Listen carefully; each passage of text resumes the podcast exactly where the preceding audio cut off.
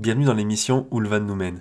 Nous sommes Juliette et Wilfried, deux jeunes voyageurs qui partent explorer les routes de l'Europe à bord d'un camping-car Immer de 1992.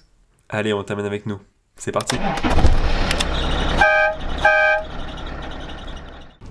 La semaine dernière, on se trouvait euh, au- dans le deuxième doigt du Péloponnèse en Grèce, donc dans la région du Magne, où il y avait euh, plus grande civilisation, plus grand euh, magasin, boutique, enfin on était vraiment perdus dans la nature.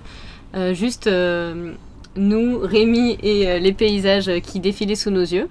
Cette semaine, on a retrouvé le Immergang et on a commencé à bien visiter le troisième doigt du Péloponnèse. Jour 1, vendredi 16 avril. Donc nous étions positionnés au niveau d'un petit port, justement encore au fin fond du Magne, quand le Immergang est arrivé. Donc euh, nous étions les quatre camping-cars euh, sur la jetée du port à pouvoir euh, manger des pizzas dans un endroit nature complètement dépaysant et avec la possibilité de manger des pizzas sur place qui était quand même complètement surprenante. Surtout qu'on était vraiment à, à- à bout de, de course et euh, trouver un petit snack ouvert qui faisait des pizzas et des, des sandwichs et des burgers, c'était euh, assez exceptionnel, surtout dans un petit village comme ça qui était euh, euh, vraiment, enfin on était vraiment sur un port un peu perdu aussi, toujours dans le Magne. Donc euh, des petites pizzas, ça faisait depuis l'Italie qu'on n'en avait pas mangé, donc ça nous a fait vraiment très plaisir à ce moment-là. Donc on a repris la route euh, tous les quatre pour se poser dans un petit spot très sympathique où on était plus ou moins tout seul euh, sur le sable au bord de la mer pour pouvoir passer le, week-end tous ensemble parce que ce week-end-là justement ils avaient annoncé un temps euh, au niveau de la météo qui était euh, pas terrible avec du vent et de la pluie. Donc on s'était posé pour être un petit peu tranquille et du coup profiter du mauvais temps en étant tous ensemble comme ça ça passe toujours un peu plus vite. Jour 2, samedi 17 avril. Alors il faut savoir que sur ce spot on était logiquement isolé un petit peu de, de, de, de- de passage ou choses comme ça, mais en fait on était sur le bord d'une route où la veille il y avait eu quand même un petit peu de passage euh, de voitures qui faisaient des allers-retours, etc. Une petite route quand même. Une petite route, mais euh, justement le fait qu'il y ait eu du passage, euh, le, ce matin-là du coup on a eu la visite de, de la police. Donc on pense que c'est euh, les locaux en fait qui sont passés, qui nous ont vus à 4 et qui ont appelé la police pour qu'on parte du spot. Ouais, parce que la police est vraiment arrivée pas en repérage, mais directement en se garant à côté de nous, en, en savant qu'on en savant, oui, qu'on qu'on était là, quoi. En En sachant. sachant qu'on était là, pardon. Euh, donc euh, la dame de la police était euh, plutôt sympathique. Elle nous a expliqué qu'on n'avait pas le droit de faire du camping sauvage pendant plus de 24 heures. Donc elle nous a demandé quand on était quand on est arrivé. Donc on était arrivé la veille. Elle nous a dit qu'on pouvait profiter de la journée, mais par contre il faudrait partir en fin d'après-midi. Euh, et donc en fait, euh, ce qu'il faut savoir quand même en Grèce, c'est que donc pour les Grecs, au niveau du Covid, pour euh, se déplacer, ils sont obligés de faire des attestations pour dire par exemple qu'ils vont faire des courses de telle heure à telle heure. Et pour bah, les voyageurs, en fait, c'est pareil. Donc, nous, ce qu'on faisait depuis le début, c'est en fait, on fait une attestation pour dire qu'on va d'un point A à d'un point B quand on se déplace. Comme ça, si jamais on est contrôlé, on montre l'attestation. Donc euh, là, c'est ce qui s'est passé. En fait, comme on était installé, elle nous a demandé euh, l'attestation pour savoir de quelle ville on venait. Donc euh, nous, on l'avait, donc on lui a montré. Elle a regardé en une seconde, elle a dit oui, c'est bon, pas de problème. Par contre, les autres voyageurs n'avaient pas fait l'attestation ce jour-là. Donc du coup, elle leur a... En fait, elle a dit, bah, je dois vous mettre une amende qui est de 300 euros par camping-car. Mais en fait, euh, elle explique euh, que euh, c'est une amende qu'il ne faut pas payer, en fait. On avait déjà entendu ça par d'autres voyageurs, mais a priori en Grèce, les Grecs et les touristes ne payent pas leur amende. En fait, c'est une amende qu'ils doivent nous mettre, mais la police nous a clairement dit, ne payez pas l'amende. Donc voilà, c'est vraiment très particulier comme fonctionnement. On ne verrait pas ça en France, par exemple, mais a priori, donc, euh, du coup, c'est juste une amende fictive et ils n'auront pas à payer. Ouais, du coup, après ça, euh, on est resté la journée sur ce spot-là. Enfin, on est partis tous un peu au fur et à mesure. Euh, nous, on est partis les derniers parce qu'on a avancé euh, sur, sur le- les vidéos, sur Instagram, etc. Et on est quand même parti du coup en, en milieu d'après-midi pour justement retrouver tout le monde sur un autre spot plus loin de, plus loin de là.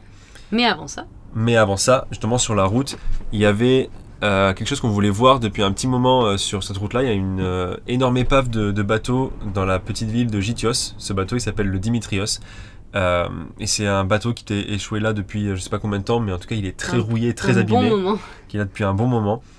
Alors, Peut-être que c'est un bateau qui était utilisé pour de la contrebande euh, de cigarettes ou quoi, et qui a été euh, saccagé par le temps, quoi, qui s'est qui s'est échoué en fait ici. Et en fait, ça, c'est vraiment sur une plage euh, immense, juste un bateau au milieu de, de rien en fait. Et en termes de, de, bah, d'images drone qu'on a pu faire, c'était vraiment cool. Et même l'impression qui se dégage de celui-là était plutôt impressionnant selon moi. Un esprit un peu de piraterie. Ouais. Et euh, du coup, on- en fait, l'avantage, c'est que comme le bateau est échoué près du bord, on peut euh, s'approcher et voir l'intérieur qui est euh, tout rouillé et, euh, et tout abîmé, mais il y a quand même. Enfin, on voit encore l'architecture du bateau et, et ouais, des pièces du bateau qui sont encore. bah, pas intactes, mais abîmées par la rouille, donc c'est. C'est vraiment original, on n'avait jamais vu d'épave comme ça, donc on était très contents. Ensuite, on a repris la route pour euh, rouler bah, presque deux heures. En fait, l'idée c'était de pouvoir sortir de la zone de police, puisque euh, comme on s'était fait contrôler, on voulait sortir de cette zone-là pour pas se refaire contrôler euh, au même endroit quand même. Et du coup, paradoxalement, on a peut-être un petit peu de paranoïa qui s'est euh, développé parce qu'on on avait l'impression que la police était partout pour nous. Enfin, on voyait des voitures de police sur le bord de la route. Même à un moment, il y a une voiture de police qui nous a suivis, qui a qui roulait vraiment à fond derrière nous pour nous rattraper. Et en fait, c'était juste pour aller euh, se garer au commissariat du village plus loin, qui nous a doublé tout ça. Enfin, peut-être qu'on était devenu un peu parano à ce moment-là, mais bon, on a voulu s'éloigner quand même de la zone de la police. Et euh, au final, on a rejoint euh, les autres sur un, un spot euh, beaucoup plus isolé, on va dire. En fait, il y avait un, on était au bord de la plage, près d'un resto fermé, mais qui était éloigné d'une route principale. Du coup, on était vraiment plus tranquille, il y avait beaucoup moins de passages à ce moment-là. Oui, puis euh, ce, restaurant qui est fermé est réputé pour euh, que le propriétaire soit accueillant. Et euh, donc, il nous aurait pas, il pas contacté la police pour nous faire sortir parce que lui, ça le dérangeait pas du tout qu'on soit là en fait. Jour 3, dimanche 18 avril. Donc maintenant qu'on était à nouveau posés tous ensemble sur un spot euh, et que nous, on avait toujours notre problème de frigo qu'on n'avait pas réussi à résoudre la première fois, on a fait une tentative numéro 2. Alors pour rappel, la première fois, on avait euh, nettoyé le, le brûleur et on avait fait le diagnostic un petit peu et au final, on avait réussi à avoir moins d'odeur de gaz à l'intérieur du camping-car. Mais euh, on sentait quand même si on mettait le frigo trop fort. Euh, et surtout à l'extérieur, ça sentait vraiment le, gaz brûlé, c'était un peu insoutenable. Du coup, en tentative numéro 2, avec Julien qui nous a aidé, on a à nouveau enlevé le brûleur et on a surtout enlevé le, le gicleur. C'est une petite coupelle toute petite dans le brûleur qui permet de réguler le débit de gaz. Et euh, on s'est rendu compte que ce gicleur était déformé, qu'il avait peut-être été enlevé avant et déformé. Du coup, on a essayé de lui redonner une. En fait, la seule chose à faire, c'était de lui redonner une, une forme un petit peu plus ronde pour qu'il soit plus adapté à la forme du brûleur. Mais avec les manipulations, euh, à force de manipuler, c'est quand même une pièce très fragile et très petite Qu'il ne faut pas manipuler. qu'il ne faut pas manipuler à la base, mais là c'était un peu un dernier recours. Euh, le, le gaz ne passait plus vraiment et on n'avait plus à avoir euh, de, de flammes dans, le, dans le brûleur pour faire fonctionner le frigo. Donc avec tout ça, on s'est dit que la meilleure solution peut-être serait de changer de frigo et de technologie de frigo surtout. Parce que là, on a un frigo qui est trimix. Donc, pour, euh, si vous ne connaissez pas, c'est un frigo qui fonctionne au 12 volts, au 220 et au gaz. Sauf que euh, ce, modèle, enfin, ce mode-là euh, fonctionne euh, difficilement, ça pose beaucoup de problèmes. Donc, ce qu'on va C'est pas assez froid, par exemple, en été, Ouais, quand. vrai comme on compte faire aussi quand même quelques pays chauds, c'est pas un frigo qui est assez puissant pour pouvoir avoir, enfin maintenir une température fraîche euh, si les températures extérieures sont, sont trop, élevées. fortes. Du coup, on va opter pour un frigo qui s'appelle frigo à compression, euh, qui fonctionne qu'à l'électricité et qui est beaucoup plus économe en énergie et surtout beaucoup plus efficace à produire du froid. A priori. A Puisque priori. euh, nos copains, donc Marie et Adri, ont ce frigo-là, ce modèle de frigo-là, et ils en sont très contents. Donc euh, on va un peu les copier pour le coup et prendre le même modèle qu'eux. Ensuite, on a aussi le problème de la gazinière, puisque du coup, en regardant le frigo, on s'est rendu compte que nos joints de gazinière étaient euh, très euh, fragiles et craquelés. Donc, euh, du coup, c'est vrai qu'on a, euh, on pas une, n'a pas une étanchéité totale au niveau de, du joint pour la gazinière. Donc, ça fait un peu des retours de flammes, etc. Donc, on a hâte de pouvoir changer tout ça. Et on a aussi notre bac à douche qui est fendu, donc on a besoin en fait de, matériel pour, pour réparer tous ces petits problèmes-là. Donc euh, ce qu'on va faire au final, parce qu'on n'arrive pas forcément à trouver tout ce que l'on veut euh, ici en Grèce, c'est qu'on va faire une commande en France qu'on va se faire expédier par, par les parents de Juliette justement. Et on a profité aussi pour demander euh, au Immergang s'ils avaient besoin de, de matériel aussi pour, euh, pour leurs différents problèmes, parce qu'on a tous un peu des problèmes euh, dans nos camping-cars. Et euh, on est parti pour faire finalement une, une grosse commande avec du matériel pour tout le monde. Donc quand on va recevoir ce colis euh, d'ici une semaine ou deux, ça va être un petit peu Noël, euh, Noël dans le Gang. Oui, parce qu'on n'est pas les seuls à avoir des problèmes. Par exemple, Tiffen et Mathieu, ils veulent convertir leur toilette chimique en toilette sèche, donc il leur faut du matériel. Ils veulent aussi améliorer leur euh, pression dans la douche, puisque en plus aujourd'hui ils ont cassé leur pommeau de douche. Mhm. Marie Adri, qu'est-ce qu'ils ont commandé? Euh, ils ont commandé un robinet aussi parce qu'ils ont un robinet cassé. Enfin bref, euh, du, du matos un peu pour, pour tout le monde. quoi. tout le monde. Jour 4, lundi 19 avril. Ce jour-là, il a enfin fait beau et euh, il y a eu du soleil, donc euh, on a pu. Enfin, on a. Commencer à profiter de la journée parce que le matin il faisait beau mais il n'y avait pas de vent. Par contre, euh, dès que midi est passé, des énormes rafales de vent nous empêchaient carrément de sortir parce que c'était impossible de, de faire des activités dehors en fait. Donc euh, on a fini à passer la journée à faire des lessives, du ménage euh, et aussi à faire des petites crêpes. Jour 5, mardi 20 avril. Encore des rafales de vent. Là, on n'en peut plus d'être dedans, ça commence à être long. Euh, heureusement, nos voisins nous occupent un petit peu. Par exemple, Tiffen et Mathieu avaient fait un énorme cookie, qui nous a bien remonté le moral, parce que c'est vrai que passer plusieurs journées d'affilée coincé dedans, c'est un peu agaçant, surtout quand il fait beau, mais qu'on peut juste pas sortir parce qu'il y a du vent. Du coup, on a continué à passer notre journée à organiser un peu les commandes pour, euh, pour le colis qui doit arriver. Donc, on, on s'est quand même pas mal occupé. Et en fin de soirée, on s'est abrité au niveau du restaurant qui avait des, des paravents. Enfin, ça faisait une sorte de terrasse fermée un peu. euh, où donc le vent ne passait pas et on a pu se, se mettre là pour passer la soirée ensemble. Ouais, ce qui a fait du bien un petit peu de, de voir des gens et de pouvoir rigoler ensemble après cette journée enfermée. Mhm. Jour 6, mercredi 21 avril. Enfin Enfin, une journée sans vent. Du coup, ça faisait euh, quelques jours depuis qu'on était bloqué, euh, qu'on rigolait avec tout le monde de l'idée de faire euh, une kermesse ou des olympiades en extérieur avec plein d'activités différentes. Et on a enfin pu faire ces activités-là. Donc au programme de la journée, euh, slackline, pétanque. Pour ceux qui savent pas ce que c'est, c'est une longue corde où il faut essayer de marcher dessus sans tomber, enfin, Ouais, en et faire des équilibre. figures aussi. Mais nous, avec notre niveau, on était juste On à essayer de marcher sans Voilà. tomber.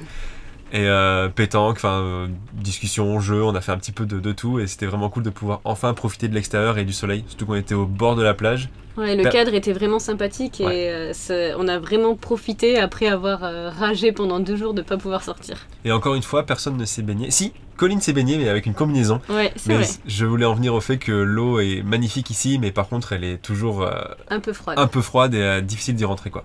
Surtout avec le vent, ça refroidit pas mal. Ouais. Jour 7, jeudi 22 avril. Donc ce matin-là, on est parti de ce spot où on est resté plusieurs jours, même si on n'a pas pu trop en profiter à cause du vin, du vent. Et euh, du coup, en... Alors là, j'étais complètement effondré par, par, ça. Bref, on a repris la route euh, pour aller dans une quincaillerie dans le village d'à côté euh, pour faire quelques achats justement pour euh, nos réparations de quand on, recevrait le colis en fait pour le bac de douche, etc. Et on a aussi racheté de la sûre pour les toilettes sèches parce que ça faisait, depuis qu'on est arrivé en Grèce, on n'avait pas pu en acheter, on n'avait pas trouvé. Et on savait qu'il y en avait là parce que tout le monde était allé en vélo, quasiment tout le monde était allé en vélo à la quincaillerie pour, pour acheter de la sûre. Allez, jette, ça va aller. Ensuite, on est allé à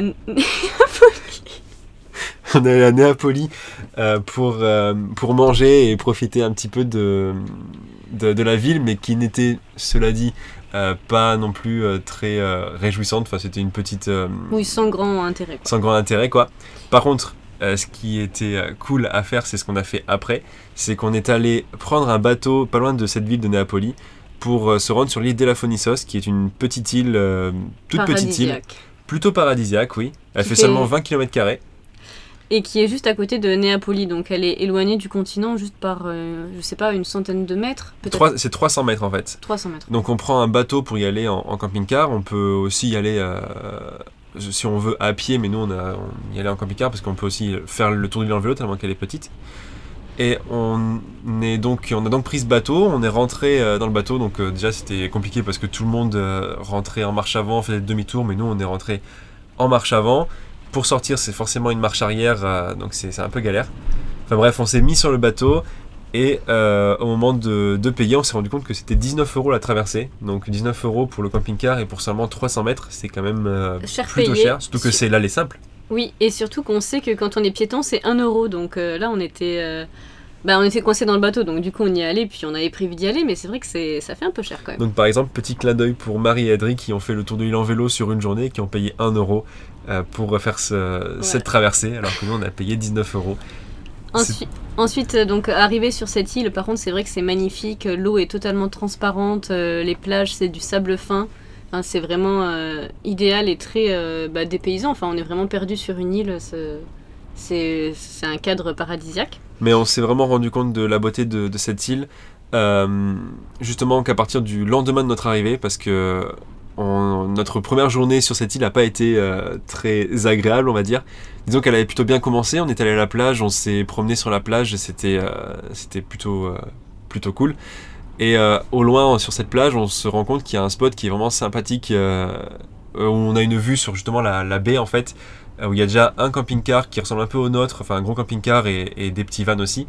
Donc on se dit qu'on aimerait bien aller là-bas, mais bon là c'est un peu bouché donc euh, c'était pas possible. Et au final, au bout d'un petit moment, euh, on voit le gros camping-car qui s'en va. Donc euh, on retourne en courant à notre camping-car pour se dire bon allez on va aller sur ce spot, euh, ça va être cool, on va être, on va être bien posé là-bas. Et euh, pour se rendre sur ce spot, il fallait passer par un petit chemin qui était plutôt inaccessible finalement, genre avec plein de pierres et des trous Et des branches et des branches, mais on se dit qu'on tente quand même, que ça vaudrait vraiment le coup d'être en haut avec, avec d'autres personnes et, et sur la vue sur cette baie. Et en s'engageant sur ce chemin, déjà premièrement, on casse notre rétro euh, droit, le rétro passager qui est complètement fendu en se prenant une branche. En fait, il a presque euh, explosé en fait, Juste le miroir hein, par contre. juste le miroir. Et à ce moment-là, donc on s'arrête, on se dit bon, euh, foutu pour foutu, maintenant qu'on a cassé un truc, ben on va aller jusqu'au bout. Et en avançant, on finit par se retrouver bloqué dans un trou euh, complètement enlisé et bloqué, impossible de, ressortir quoi qu'on fasse. Et donc là, il y a un, un Français qui était euh, posé avec sa caravane, euh, qui est sorti euh, de sa caravane. D'ailleurs, pour la petite anecdote, il était tout nu. Donc il est venu nous aider à nous remorquer En enfilant une serviette quand même, hein, il n'est pas resté tout nu à pousser son le petit paréo. Donc il avait une saxo comme Ouais. voiture. Une saxo. euh, Et une cordelette, donc euh, il a proposé d'essayer de nous tirer, donc euh, il nous a tiré. Ensuite, il y a des Allemands qui étaient en van et les sont Suisses aussi. et des Suisses allemands qui sont venus nous, euh, Nous bah, pousser. pousser. le camping-car. Donc Wilfried passait la marche arrière parce qu'on ne pouvait pas faire demi-tour. Euh, le français nous tirait avec sa voiture et on était 5 ou 6 à essayer de pousser euh, le camping-car par l'avant. Euh, et au bout d'un moment, euh, Ouais, au bout euh, heure. ouais, une heure, ouais, on a réussi à, à en sortir, donc c'était un vrai soulagement. Et on a fait tout ce chemin euh, avec des pierres et tout assez compliqué en marche arrière pour euh, aller jusqu'en bas parce que c'était impossible de faire demi-tour. Et donc on est revenu à notre spot euh, De départ. de départ parce que c'était vraiment inaccessible pour nous et qu'il faut arrêter de chercher toujours mieux. Ouais, il faut arrêter de chercher le spot idéal et parfois se limiter à ce qu'on trouve et qui est déjà pas si mal que ça finalement. C'est clair. Donc voilà, c'est tout pour cette semaine et la semaine prochaine, du coup, on, vous- on espère vous retrouver sur une note un peu plus positive. C'était l'émission Où le Van nous mène avec Wilfried et Juliette. On espère avoir pu te divertir et si tu veux prolonger le voyage encore un peu, viens sur nos réseaux. On est sous le pseudo de Wilsfried, W-H-E-E-L-S-F-R-E-E-D. C'est un peu long, mais ça veut dire des libres. Allez, ciao, à la semaine prochaine